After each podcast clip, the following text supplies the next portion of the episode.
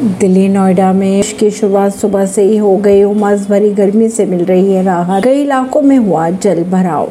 दिल्ली और आसपास के इलाकों की अगर बात की जाए तो तेज हवाओं के साथ बारिश ने उमस भरी गर्मी से राहत तो दी है। सबसे अधिक बारिश वाला महीना साबित होता है, लेकिन बात करें अगर इस महीने के, इस साल की तो अगस्त में बेहद कम बारिश दर्ज की गई। कई इलाकों से जल जमाव की खबरें भी आ रही है सामने। बात करें अगर गुरुग्राम के कुछ इलाकों की तो यहाँ पर झमाझम बारिश से मौसम सुहावना हो गया है। परवीन नई दिल्ली से।